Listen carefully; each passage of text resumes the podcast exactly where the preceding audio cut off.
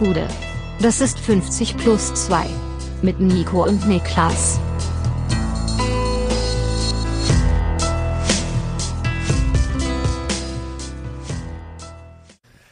»50 plus 2 Champions League Spezial. Mein Name ist Nico Heimer und bei mir sitzt der Mann, der Uli Hoeneß den Zucker im Kaffee verbieten will, Niklas Levinson. Und dazu die Sahne auch noch. Hast du das mitbekommen mit dem Zucker?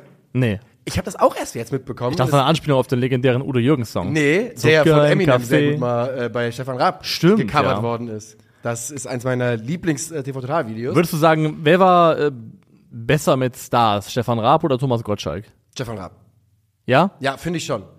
Finde ich schon. Ich, aber ich glaube, das lag auch ein bisschen an der Sendung, weil ich glaube, bei Wetten, das war immer zwangsläufig, dass alle Stars danach gedacht haben, Alter, was ist das für Was ein geht Laden? ab? Was machen die Deutschen, Alter? Und da konnte dann auch, glaube ich, Thomas Gottschalk wenig retten. Das ist für, bis heute eines meiner Lieblingsvideos, wo ich glaube Will Arnett darüber äh, bei Jimmy äh, Kimmel, Mhm. der auch ein Hund ist, ähm, erzählt, ähm, wie es bei Wetten das war. Und dass er irgendwie eine Dreiviertelstunde auf der Couch gewesen ist, plötzlich wäre ein Jeep über die Bühne gefahren und er einfach null kapiert hätte, was da eigentlich Ja. abgeht. Von Jared Butler gibt's auch so ein Interview, wo der hat ja eine Wette verloren und musste dann, dann haben sie ihm Eis in die Hose geschüttet. Normal. Der ganz normales Verhalten. Ja, Tom Hanks musste, glaube ich, Sackhüpfen mit Katzenohren machen. Genau, ja. genau, genau. Aber die beste Bestrafung aller Zeiten, wobei das war gar nicht Wetten, das, oder wo Boris Becker in Senf, Senffass äh, Fass getaucht wurde? Nee, das wollte der machen. Das war, Eine da, da hat er Bock Sendung. drauf gehabt, ja. Schade. War Hobby einfach nur. Ja. ähm, Uli Hoeneß, ich habe das nämlich, ich will's dir erzählen. Ich kann es nämlich auch nicht mitbekommen. Der hat in einer bayerischen Talkshow ähm, gegen Cem Özdemir gewettert. Und hat gesagt, Überrascht mich erstmal wenn nicht. der Cem Özdemir, der will mir jetzt den Zucker im Kaffee verbieten und das muss in einem freiheitlich-demokratischen Land jeder Bürger selbst entscheiden, hat er richtig abgerantet. Ähm, auch über den, hat auch gesagt, dass Cem Özdemir versuchen würde, den, den Wurstverbrauch der Deutschen klein zu reden. Und, äh, klein zu reden oder klein zu halten? klein zu reden, klein zu reden. Und das Gute ist aber daran, er hat sich ja richtig in Rage geredet, wie man es kennt von Uli Hoeneß. Aber Moment, ich muss einhaken. Und- Kleinreden heißt, Uli Hoeneß behauptet, Dass er- wir essen viel mehr Wurst und Özdemir sagt, So in die Richtung, genau. Von wegen, Özdemir würde so tun, als wäre Wurst gar nicht wichtig in Deutschland, aber es ist Grundnahrungsmittel. Aber das Allerbeste für mich daran ist, dieses Gesetz an, äh, zum Thema Zucker, an dem Uli Hoeneß sich also aufgehängt hat. Da, da geht's darum, dass Cem Özdemir vorgeschlagen hat, dass man Werbung verbieten sollte für zuckerhaltige Getränke, die klar auf Kinder gemarketet werden, also die klar für Kinder gemacht werden. Das ist also der Gesetzesentwurf. Werbung Ja. verbieten, die Kindern zuckerhaltige Getränke als gesund suggerieren. Und Uli Hoeneß ist alles durchgedreht und hat gesagt, der verbietet mir den Zucker im Kaffee, das Dreckschwein. Und äh, Cem Özdemir hat sich zwischen auch gemeldet, hat gesagt, mit irgendwie so in die Richtung mit Verlaub, sie lügen. Das ist aber eine Özdemir-Masche. Weil es gibt ja auch so ein äh, äh, Video von Özdemir, wo er zu jemandem sagt, Entschuldigung, bitte halten Sie die Fresse. Das ist Aber das, also, das ist doch hier, ähm, es gab doch auch irgendeine in der deutschen Politik den legendären Ausspruch mit Verlaub, Herr Präsident, Sie sind ein Arschloch. Ich glaube im Bundestag oder Rat. Kann sein, ja. Ähm, und vielleicht hat er, hat er sich eine Scheibe von abgeschnitten. Aber ich finde eigentlich fast noch schöner den Teil, in dem Uli Hoeneß quasi sagt, wir Deutschen essen viel mehr Wurst, als der eigentlich behauptet. Wurst ist, das und Beste ist, Würstchen sind immer noch wichtig. Uli, Uli Hoeneß hat dann, hat dann die Moderatorin, hat ihn eingefangen und gesagt, ich glaube, das hat er so nicht gesagt. Und Uli Hoeneß war das, ja, selbstverständlich hat er das gesagt. Hat er aber nicht. ja, also, sehr, sehr äh, Uli Hoeneß, das war äh, wieder einmal ein guter Auftritt und wir haben es leider äh, viel zu spät mitbekommen. Das Ganze ist schon zwei Wochen her. Was? Ja, am 10.10. äh, sind die Artikel dazu gekommen, also war es am 9. wahrscheinlich im TV. Aber nie zu spät dafür. Nee, Jetzt ist höchste Zeit, äh, reinzustarten in den äh, Champions League Rückblick des äh, dritten Gruppenspieltags, Yes. der ähm, also gute Ergebnisse insgesamt, würde man sagen können, glaube ich, äh, produziert hat für die deutschen Mannschaften. Ja, also, tendenziell auf jeden Fall. Wobei, ich muss ehrlich fragen, wie ging Leipzig aus? ich glaube, die haben gewonnen.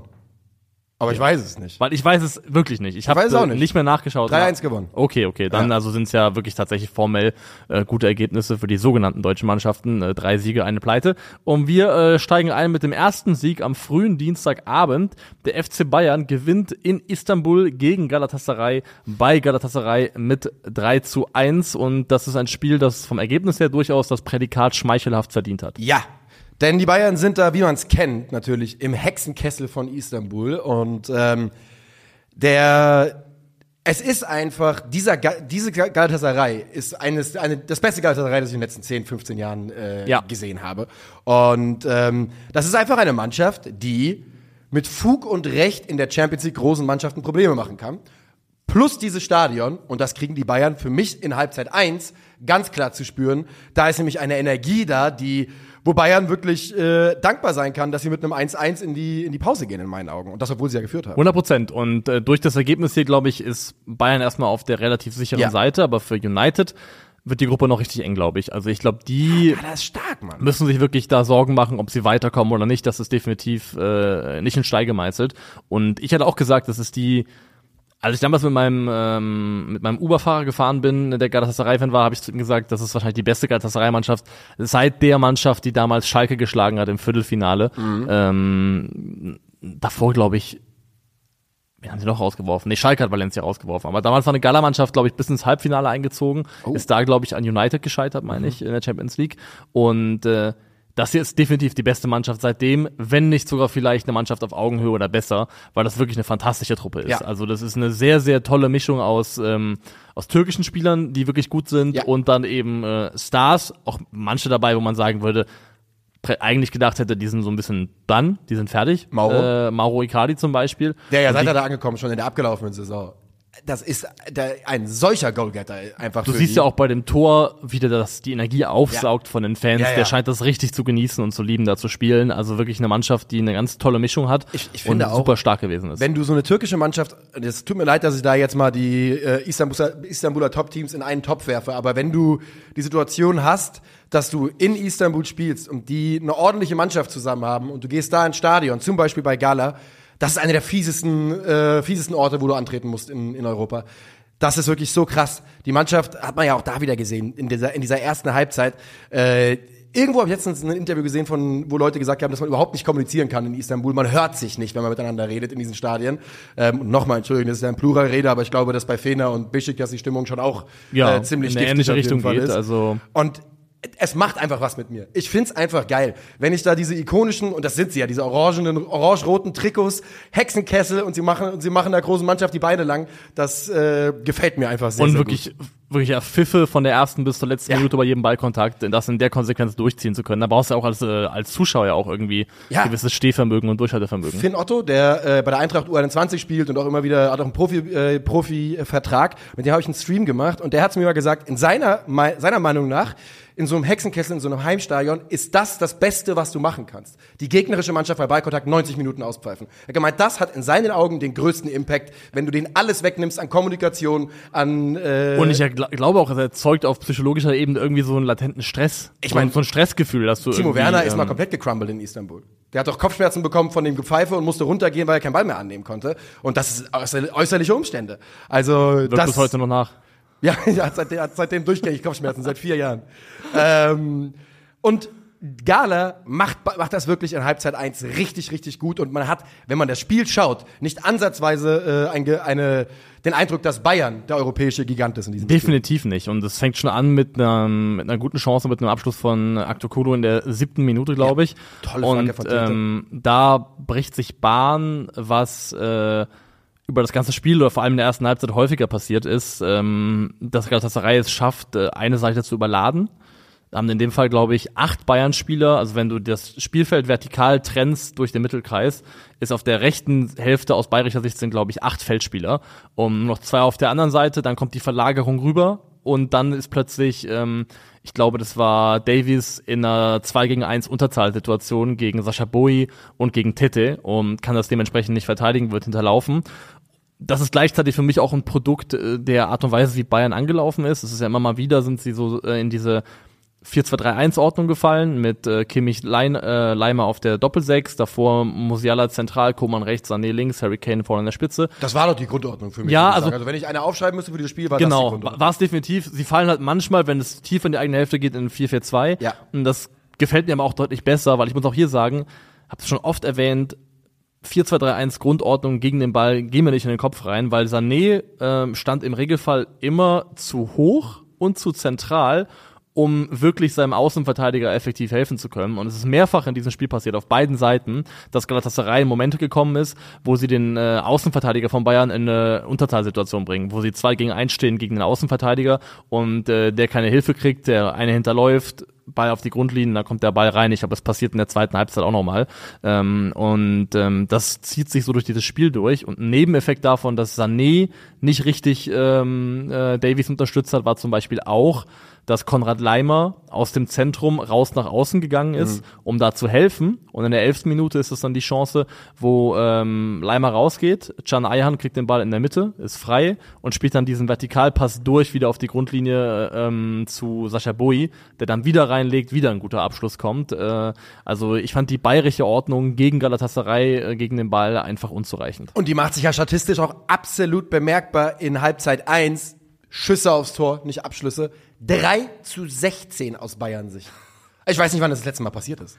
Die Da- wurden in der ersten Halbzeit dominiert. Die wurden Also, wirklich dominiert. Sie haben natürlich trotzdem das Glück, sage ich mal, dass sie in Führung gehen. Ähm, und zwar das erste Tor war Leroy Assist auf Kingsley Und Coman. Kingsley ne? Coman, genau. Der den auch einfach natürlich wieder äh, im Abschluss perfekt macht. So steht es nach acht Minuten 1 zu 0 für die Bayern. Und das ist dann auch so ein bisschen, ist das 1 zu 0 die Kehrseite von dem, was äh, Galatasaray da gegen den Ball spielt, weil sie sind ja unheimlich mutig. Sie sind ja unheimlich mutig, Bayern baut da in einem 4-2-4 auf und sie laufen wirklich Mann gegen Mann an. Mann gegen Mann über das gesamte Feld und das bedeutet, dass in der letzten Linie halt auch Mann gegen Mann verteidigen in der in der Viererkette und das ist halt hochriskant, weil was dir dann passieren kann, ist, dass du eventuell rausgenommen wirst von einem. Es ist ja auch so vor dem 1 zu 0. Ähm, erstmal Komar macht einen brillanten Lauf, öffnet dadurch den zentralen Passweg von De Licht auf Musiala. Musiala gewinnt den Zweikampf, setzt sich durch und wenn du halt 4 gegen 4 spielst und einer verliert ein direktes Duell, spielst du plötzlich halt äh, 3 gegen 4 und dann hast du ein Problem und die Momente gab es ehrlicherweise auch in der ersten Halbzeit hier und da mal öfters, wo man sagen kann, wenn Bayern das besser ausspielt, dann Ja. können sie mehr daraus machen. Lücken waren da. Also es war definitiv auch risikobehaftet, aber es ging eben über weite Strecken auf und äh, du hast schon die Torschüsse angesprochen, der XG, den die erste Halbzeit ausweist, laut FOTMOB ist 2,28 Galatasaray, natürlich ein Elfmeter mit rein ähm, und 0,44 Bayern. Wann hatte also, Bayern das jetzt gegen sich? Wirklich? Das ist doch, das ist doch krass. Es ist Wa- Wahnsinn gewesen. Es war eine, also in meinen Augen, eine, vor allem in der ersten Halbzeit, eine der besten Leistungen, die ich seit langem gegen den FC Bayern gesehen habe. es haben auch alle Bayern-Spieler nochmal so gesagt, ne? Äh, Harry Kane hat äh, gesagt, ähm, so langsam kriege ich mein Gehör zurück. Ich bin zum ersten Mal hier gewesen. Man muss den Fans ein riesen Kompliment machen. Koman hat gesagt, ich liebe diese Stimmung, so ein Spiel zu machen. Da hat man viel Adrenalin. In der ersten Halbzeit haben sie es sehr, sehr schwer für uns gemacht. Ähm, hier, es war ein wichtiger Sieg, es war wirklich schwierig. In der zweiten Halbzeit wurden wir ruhiger, besser am Ball. Dann haben wir unsere Chancen genutzt. Solche Siege geben uns Selbstvertrauen. Das war Harry Kane noch. Ähm, also die Bayern haben da auch ganz klar gemerkt, äh, dass sie in Halbzeit 1 da richtig zu ackern äh, hatten. Und sie kassieren den Ausgleich durch den eben schon angesprochenen Mauro Icardi nach einem richtigen Elfmeter. Ja, also Josua Kimmich äh, geht da mit der Grätsche rein und trifft dann eben Ekadi klar und deutlich. Ist der Elfmeter kommt zu spät. Ich finde das sehr spannend, wie das dann äh, vom Kommentator äh, abmoderiert wurde mit äh, äh, unglücklich, er möchte zum Ball. Also ich, vielleicht habe ich da einen Verschwörungshut auf, aber ich finde schon, dass so die Einordnung von Kimmich-Fehlern immer mit sehr, sehr viel Wohlwollen und Das ist diese äh, Südpresse, von der Uli Hoeneß mal das ist geredet die, hat. die sogenannte Südpresse hat da den, den Deckel drauf gehalten, wo ich dachte, nee, das ist einfach eine scheiß Einfach dumm, ja. Eine scheiß Grätsche, er macht einfach ein bl- blödes Foul im 16, das ist ich nicht unglücklich, das ist einfach ein Fehler. Ja, würde ich, würde ich genauso unterschreiben. Ich meine, ich stelle nicht in Abrede, dass er wahrscheinlich zum Ball wollte. Aber ich Ja. glaube, das ist in 98 Prozent der Elfmeterpfiffen in, äh, im Die meisten wollen zum Ball, ja. Ja, Ob sie also- dann hinkommen, ist eine andere Frage. Genau, dass man mit der klaren äh, Umtretabsicht in den Zweikampf reingeht im 16er, passiert nicht mehr ganz so häufig. Und dass. Icardi die Sau dann wirklich sich den Panenka nimmt, ist halt der absolute Wahnsinn. Zeigt aber auch nochmal das, was du gesagt hast, ne? Der lebt von dieser Energie, weil Ja. das zeigt ja in der, äh, in der Mangelung besseren, besseren Wortschatz, also du brauchst da halt so dermaßen, Eier in dem Augenblick äh, im, im Männerfußball, äh, da, um, um da wirklich hinzugehen und zu sagen, gegen Bayern, jo, den lupf ich und der geht rein und dann das Stadion, das ist ja wie dieses Stadion und wie er explodiert, wenn er da nach links abdreht, es ist einfach übertrieben nice. Icardi ist ja auch, muss man sagen, einfach ein Stürmer, der, der erstens A, immer noch erst 30 Jahre alt Ja. ist. Also ich hätte jetzt so wie gefühlt, hätte mich vorher gefragt, hätte ich gesagt 33 oder Ja. sowas, hätte ich jetzt vermutet. Ich habe irgendwann mal bei Gala bei FM reingeschaut, deswegen wusste ich, dass er in der Altersklasse unterwegs ist. Aber äh, vom Bauchgefühl, nach den letzten vier Jahren, hätte der Mann eigentlich 33 sein Ja, müssen. und auch jemand, der, ich glaube, mit ein bisschen mehr, mit ein bisschen mehr Glück Auch Glück im Sinne von ein bisschen mehr Verstand bei ihm vorhanden. Einfach auch eine etwas größere, größere Ja. Karriere hätte haben Oh, können. 100%. Wenn man zwischenzeitlich auf seine Intersaison schaut, hat er vier Jahre gespielt. Also vom Alter her war er da ich glaube, ich guck mal gerade, ob ich das richtig auf dem Schirm habe, ja, von 21 bis 24 und macht in der Serie A 22, 16, 24 und 29 Tore. Ja, das das sind halt Mörderzahlen. Bombastisch. Ne? Bombastisch. Also wirklich, da hat er sich mehrheitlich, glaube ich, selber im Weg gestanden, der gute Mann. Ja, ich meine, wir wissen ja auch alle um sein Liebesdrama, was ihn immer wieder auch vom Rasen, das muss man ganz klar so sagen. Ich bin bei sowas, sind wir normalerweise vorsichtig, das zu sagen, oh, der hat so viel äh, Ja. Issues neben dem Feld, aber bei Icardi ist es so gut verbrieft, dass ich mir da, äh, dass ich mir da, dass ich das Und es hat ja sogar tatsächlich auch de facto massiven sportlichen Impact gehabt, weil der Grund dafür, warum auch Icardi ihn einfach nur eine reine Randfigur in der Nationalmannschaft gewesen ist, Zeit seines Lebens, hängt ja auch damit zusammen, Yes. dass Maxi Lopez ein guter Freund von Lionel Messi ist. Das kann man ja nicht von der Hand weisen. Und ein guter Freund von Mauro Icardi war. War. ganz, Ja. ganz deutlich Präteritum. Ja, äh, aber man muss, ne, Mauro Icardi, er hat ja dann die Jahre bei PSG gehabt, das sind ja wirklich die Down Years gewesen, aber wie gerade schon gesagt, letzte Saison in der Super League 24 äh, Spiele, 22 Tore, 7 Vorlagen und in dieser Saison steht er bei 10 und 1 in 9 Spielen und das ist ja auch das Geile, ne, weil bei Gala kannst du natürlich bist du natürlich innerhalb von einer Saison kannst du halt dazu Ikone werden, Ja. wenn, du, wenn du das machst, wie er das macht. Hat ja auch dann noch gute und clevere Interviews gegeben im Sommer, wo er gesagt hat, ich will nur zu Gala, alle anderen, die anfragen, können sich gehackt legen, für mich gibt's nur ein Ziel. Und ähm, das zeigt mir zumindest auch, dass er zu schätzen weiß, dass sie ihm diese Renaissance geboten haben. Und äh, Also wenn du einen Karriereknick hast oder hattest, ähm, als Stürmer vor allem, glaube ich, ist es nie eine schlechte Idee, zumindest den Versuch zu wagen, bei einem äh, großen türkischen Club zur Ikone zu werden. Weil Weil das, glaube ich, das genießt du den Rest deines Lebens. Ich glaube zum Beispiel, 100%. Mario Gomez profitiert da, wird dann den Rest seines Lebens davon profitieren, dass Wenn er dieses eine Jahr geht, dann ist er bei. Besiktas hatte, ja. Gehe geh ich auch stark von aus. Und das Schöne und das Gute natürlich auch ist, dass die Liga natürlich unter den Top-Teams relativ stark abfällt und du natürlich die Möglichkeit hast, dir Selbstvertrauen zu holen gegen Mannschaften, die du vielleicht in anderen Ligen auf dem Niveau nicht ganz so häufig triffst. Ähm, aber trotzdem, was der türkische Fußball, der ja auch in den letzten Jahrzehnten wirklich krisengeschüttelt ist, dass äh, Galatasaray mit einer, wie du schon gesagt hast, und das ist ja auch wichtig, einer Mischung aus türkischen Spielen, Spielern und Legionären so eine gute Truppe da zusammen äh, hat, gefällt mir sehr, sehr gut. Aber in Halbzeit zwei kommen die Bayern. Ich habe irgendein Interview gelesen, dass irgendein Bayern-Spieler hatte gesagt, ich weiß nicht mehr, wo, vielleicht finden die es noch. Äh, er hat uns gesagt, Thomas Tuchel, dass wir besser in den Zweikämpfen sein müssen, die Zweikämpfe gewinnen und härter sein. Und das hat geholfen. Okay. Hier, warte, Moment.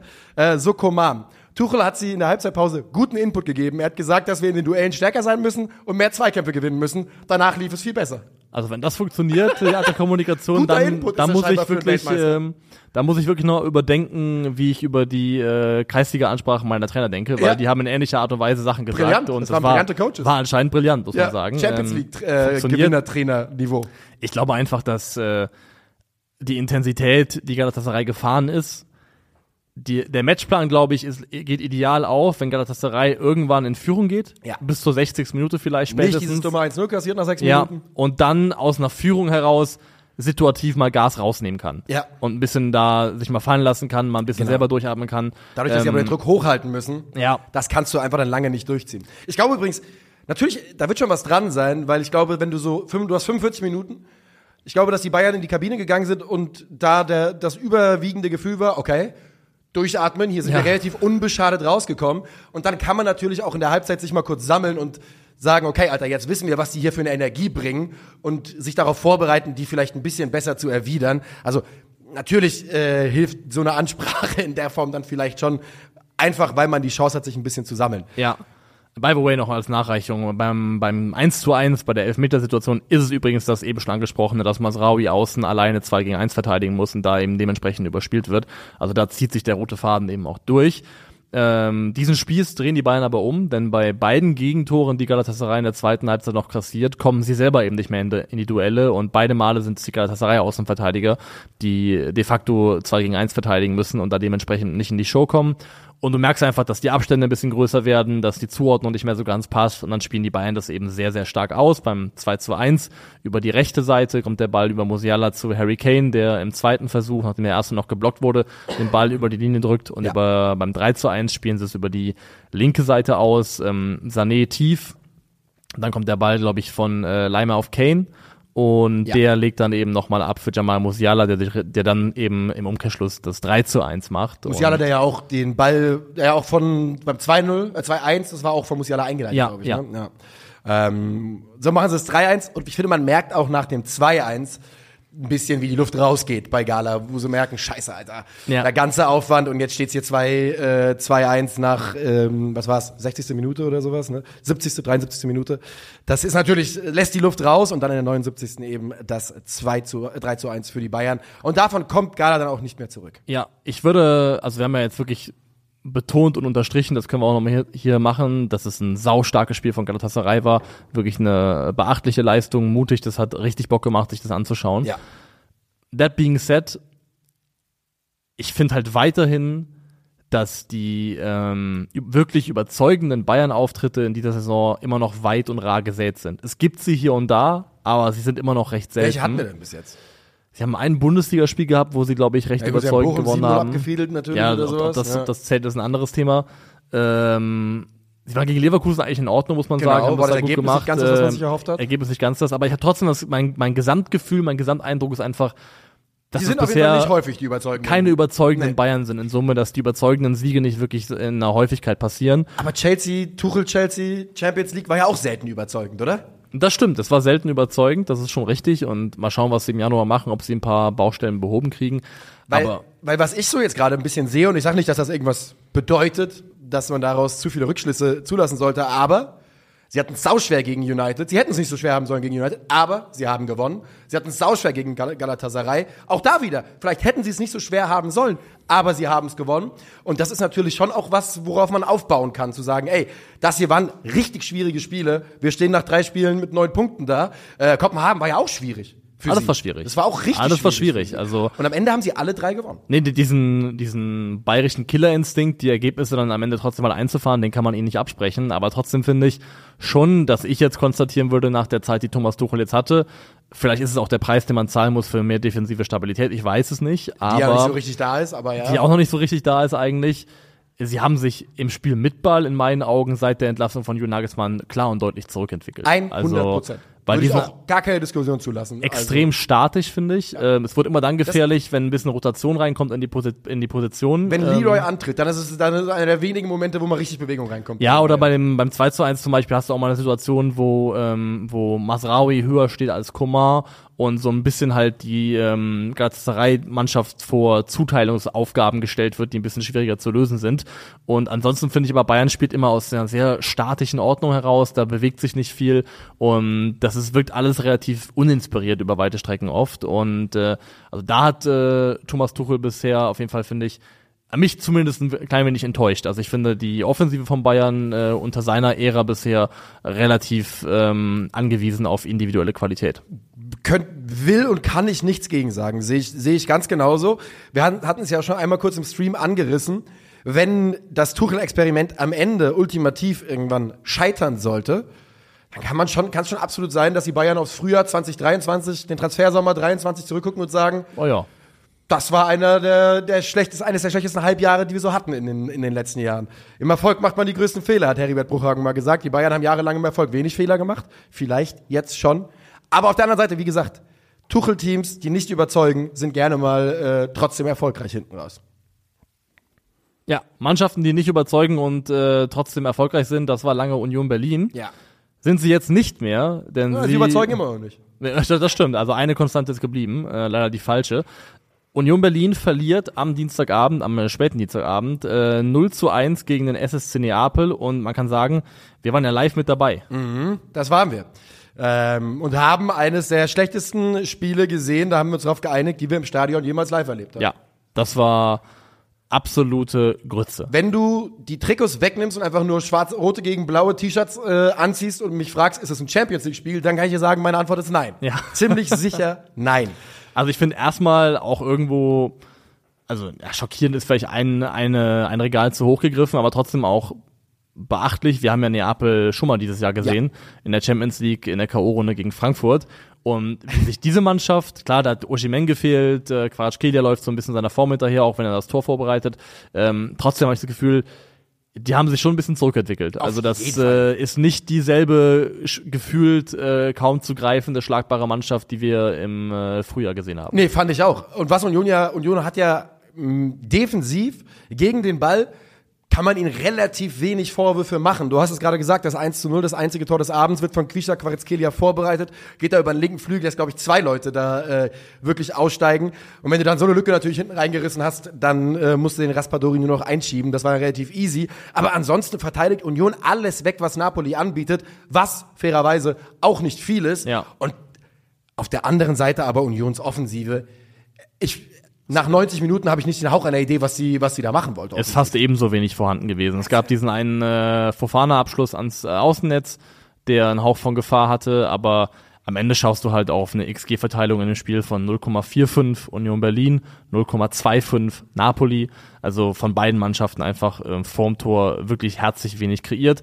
Ähm, ich fand die das Setup aus Fofana und äh, Geraldo Becker auch nicht ideal. Ich Also muss ich dazu einmal sagen, Behrens zum ersten Mal in dieser Saison nicht von Anfang an, nach acht Niederlagen in Folge, hat ihn auf die Bank rotiert. Ja, und ähm, kann auch sein, dass es einfach nur dem geschuldet war, dass man eben gesagt hat, wir wollen was anderes machen.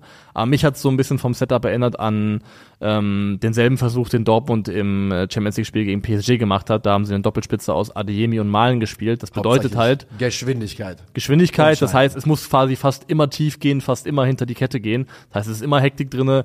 Du gibst dir selber wenig Raum, um mal einen Ball festzumachen, vielleicht mal als Mannschaft auch nachzurücken und in Richtung gegnerische Hälfte zu kommen, auch mit einer Menge an Spielern vielleicht, die auch einen Unterschied machen kann.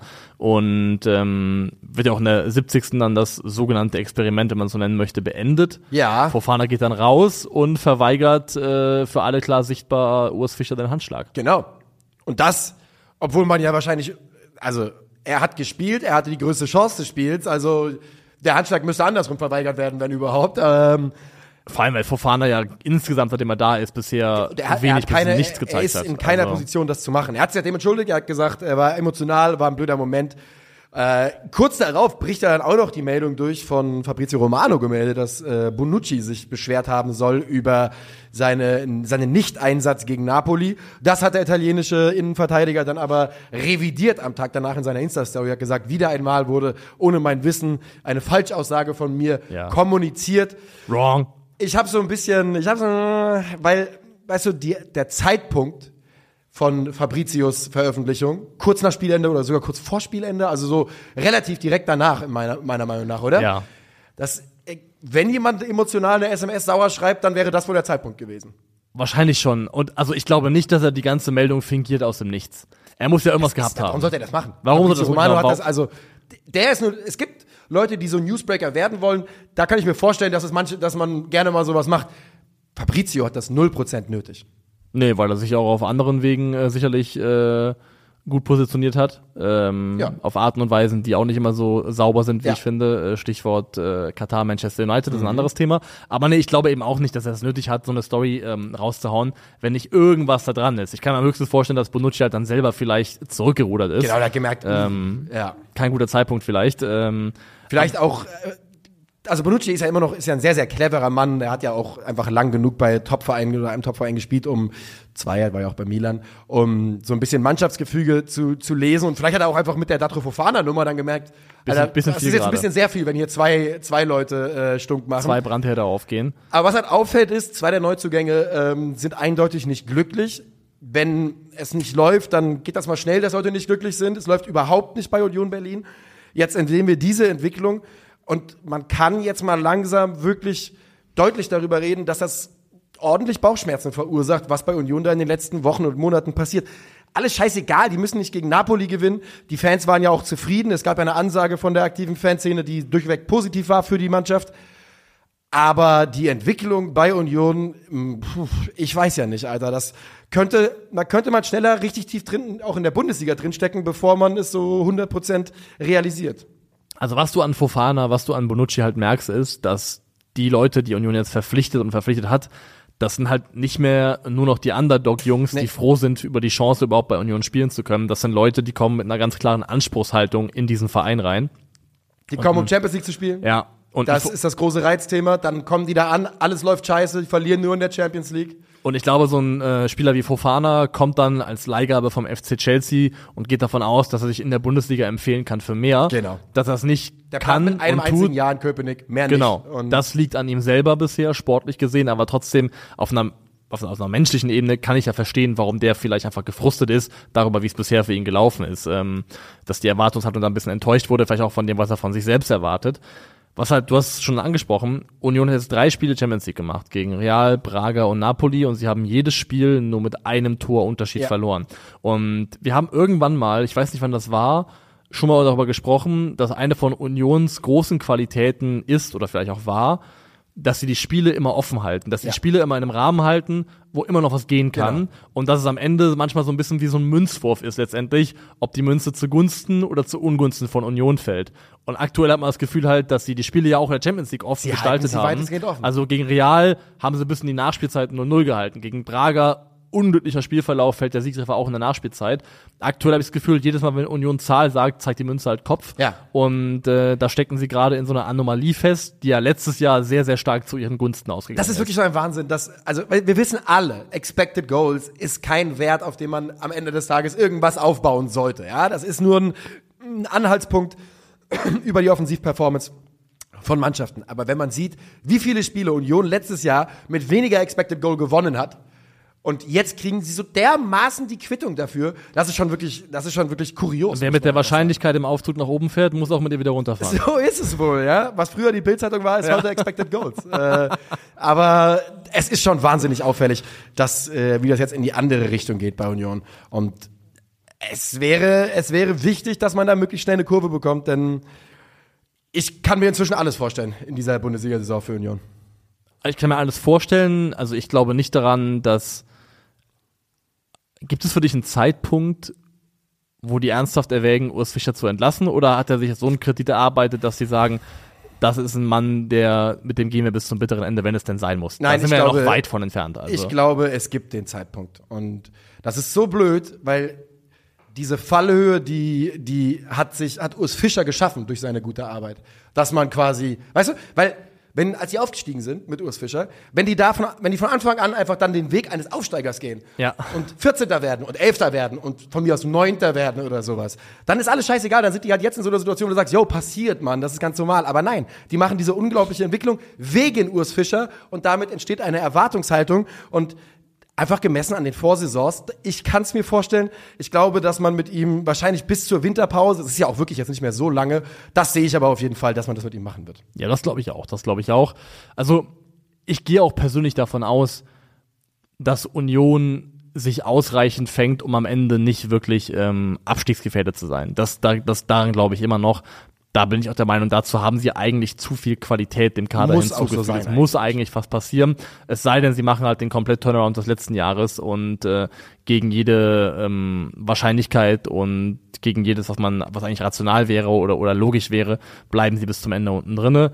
Aber natürlich ist es gerade einfach ein sehr, sehr gefährlicher Negativstrudel. Ich glaube, ganz, ganz wichtig wird jetzt, dass du die Mannschaft irgendwie beisammen hältst, dass du dafür sorgst, dass das, was jetzt gerade hier so als so kleine Glutherde, also kleine Brandherde auf, Ja. aufflammt, dass das sich nicht ausweitet, weil ich glaube, das ist Union Berlin immer gewesen in der Bundesliga. Das war ihr ganz, ganz großes Fund, mit dem Mhm. sie wuchern konnten, dieser Zusammenhalt, diese, äh, das eng beieinander sein dieser Mannschaft. Und wenn das verloren geht, dann glaube ich, kann es gefährlich werden. Mal gucken, Alter. Hat ja auch schon, hat ja auch schon erlebt, dass irgendwann mal ein Spieler zum Opferlamm gemacht wurde und äh, keine Ahnung, ob Fofanas Laie im Winter beendet wird am Ende und das heißt, ja, Ja. Datro war schuld an allem, was hier passiert ist. Ähm, aber klar ist, am Wochenende geht's für Union gegen Bremen. Eine Mannschaft, die genau wie Union auf sechs Punkten steht nach den acht Spieltagen. Und äh, das wäre natürlich ein Spiel, was man sehr, sehr gerne mal gewinnen könnte. Und damit gehen wir zum Mittwoch und damit zu Dortmund gegen Newcastle. Besser gesagt, Newcastle gegen Dortmund.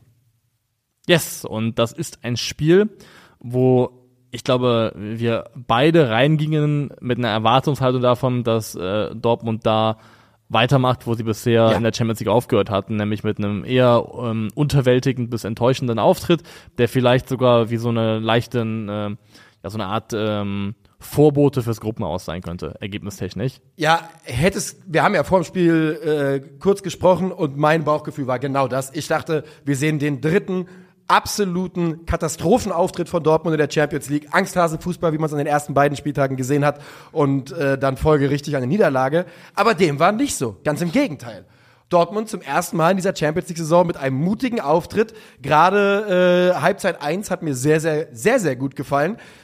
Auch wenn man so gegen Ende der Halbzeit das Gefühl bekommen konnte, ah, scheiße, jetzt hätten sie das Tor machen können, haben sie nicht gemacht. Und dann trifft Felix Metscher in der Nachspielzeit zum 1 zu 0.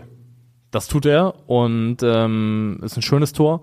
Äh, Schlotterbeck spielt einen, äh, nach Ballgewinn, glaube ich, einen Ja. äh, tollen vertikalen Ball hinten raus. Marco Reus äh, nimmt dann letztendlich Schlotterbeck auch wieder mit, der, der mit einem tollen Lauf eben durchzieht und dann im Rückraum Felix und Mecher findet. Dortmund hat dann äh, fast drei gegen zwei Überzahlsituationen im Strafraum, weswegen Mecher auch so frei ist, wie er ist.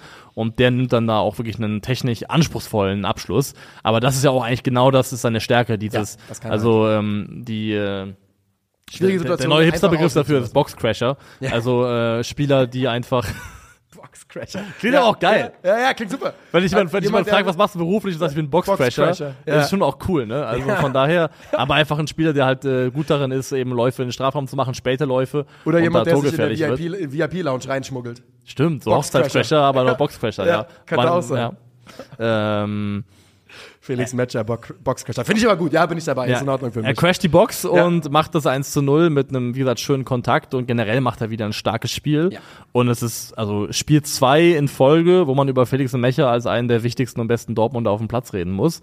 Und über einen Spieler redet, der gerade auf jeden Fall dabei ist, seine Form zu finden und in, auf jeden Fall anzudeuten, warum man bereit war, so weit zu gehen, wie man gegangen ist. Ich bleib dabei trotzdem, es war vielleicht ein bisschen viel. Ähm, trotzdem am Ende des Tages, wenn er sportlich liefert und Leistungsträger wird, dann wird das den meisten Leuten egal sein. Ja. Aber also die letzten beiden Spiele von ihm sowohl in der Bundesliga als auch jetzt eben gegen Newcastle, die waren wirklich sehr ordentlich. Ja, das muss man ganz klar so sagen. Ich, ähm, es scheint ja auch so ein bisschen das Duell zwischen ihm und Sabitzer zu sein. Also wer spielt neben dem, äh, ja, wahrscheinlich jetzt Sali Özcan, Emre Can ja gestern verletzt raus. Und da würde ich sagen, sieht so aus, als hätte äh, Felix Metscher aktuell die Nase vorn. Ich meine, spielen am Sonntag, die werden auch vielleicht ein bisschen was rotieren müssen. Das heißt also nicht, dass am Ende nicht doch Sabitzer spielen könnte.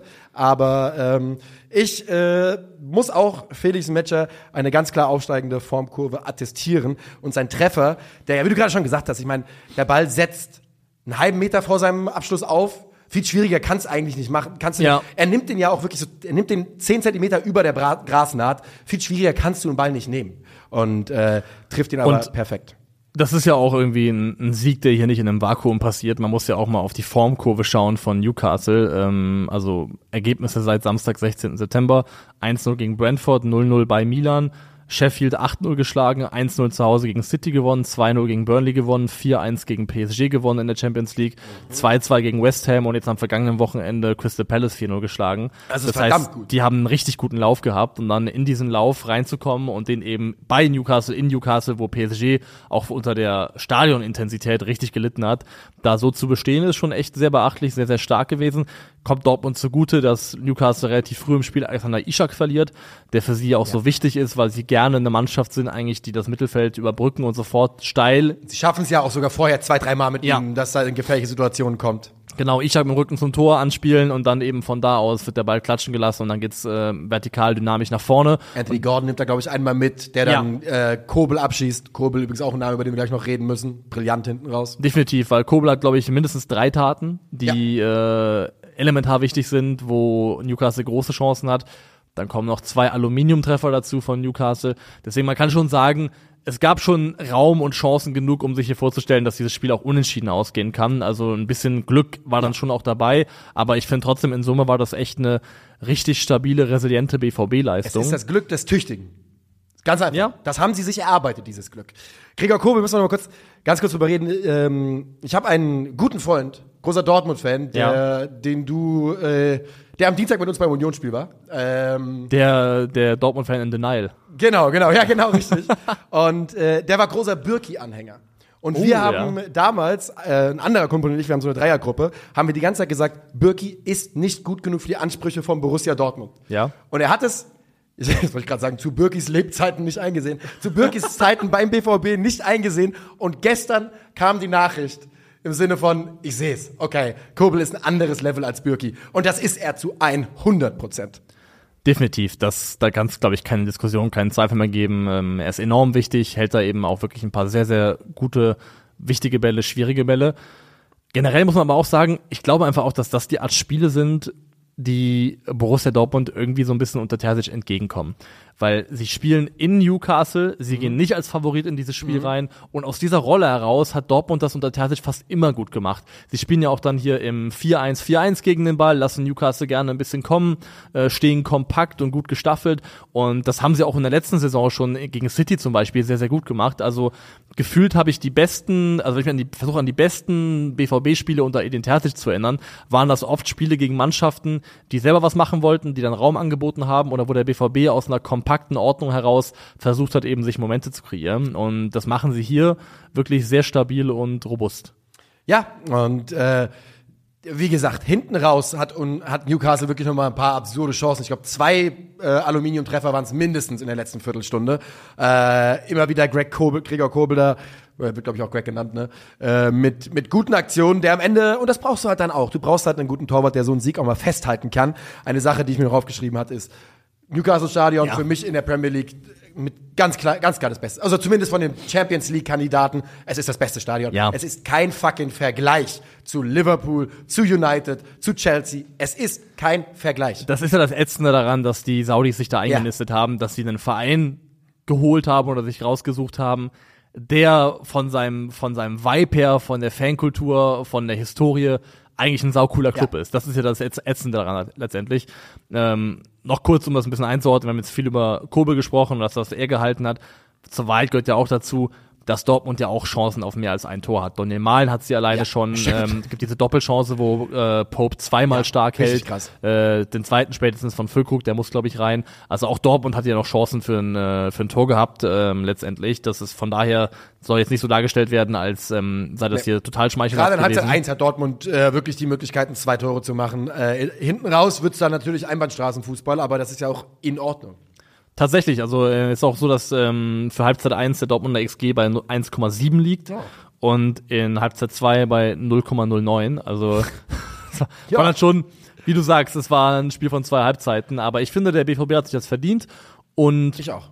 wir haben es ja auch gestern im Stream gesagt, es gibt Mannschaften, die spielen, wenn nicht schlecht, aber die spielen vielleicht nicht überzeugend, aber die Ergebnisse stimmen. Und über das Stimmen der Ergebnisse wird die Brust irgendwann so breit, Ja. dass man auch anfängt, überzeugend zu spielen. Und also langsam aber sicher muss man zumindest darüber reden dürfen, ob Dortmund sich vielleicht gerade in so eine Richtung bewegt. Ja, müssen wir, müssen wir. Äh, wir werden es am Sonntag erleben. Die Eintracht ist sicherlich eine Mannschaft, die ein guter Test ist, aber Ja, auch keine Mannschaft, die halt auf Newcastle-Niveau ist. Ähm, und weißt du, am Ende, wenn die jetzt am Wochenende wieder gewinnen, dann sind wir neun, neun Spiele drin in der Saison und die haben halt acht meine, oder sieben davon gewonnen in der Bundesliga. Das Dann ist schon es sehr ähm, sehr ordentlich, Ja, ja, da das ist schon richtig. Aber das gut oder der, der Unterschied ist, glaube ich, in Frankfurt spielt Dortmund trotzdem als Favorit halt auf Ja. und das verändert so ein bisschen die Dynamik vielleicht, auch wenn Frankfurt ja mittlerweile eine Mannschaft ist, die selber gerne Ball haben möchte. Also mal gucken, wie es wird. Ähm, aber es ist eine gute, auch eine gute Überleitung, ein gutes Stichwort, denn dann können wir rübergehen zum äh, Tippspiel. So ist es. Und das äh, muss ich aber noch auf die Schnelle erstmal aufmachen. Kannst du gerne machen, weil eine Sache wollte ich noch nachreichen. Wir hatten die glorreiche Idee bei Union gegen Napoli, ähm, die wir noch hier platzieren wollten. Ja. Also könnt ihr uns mal sagen, was ihr davon haltet, wenn ihr an der Stelle noch zuhören solltet.